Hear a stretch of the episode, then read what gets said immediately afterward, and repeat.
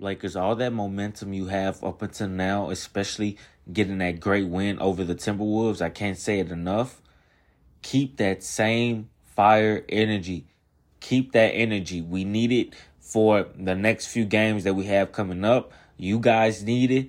Relax, rest, and get prepared for the next few games that we have left. And keep that same fire energy. Peace.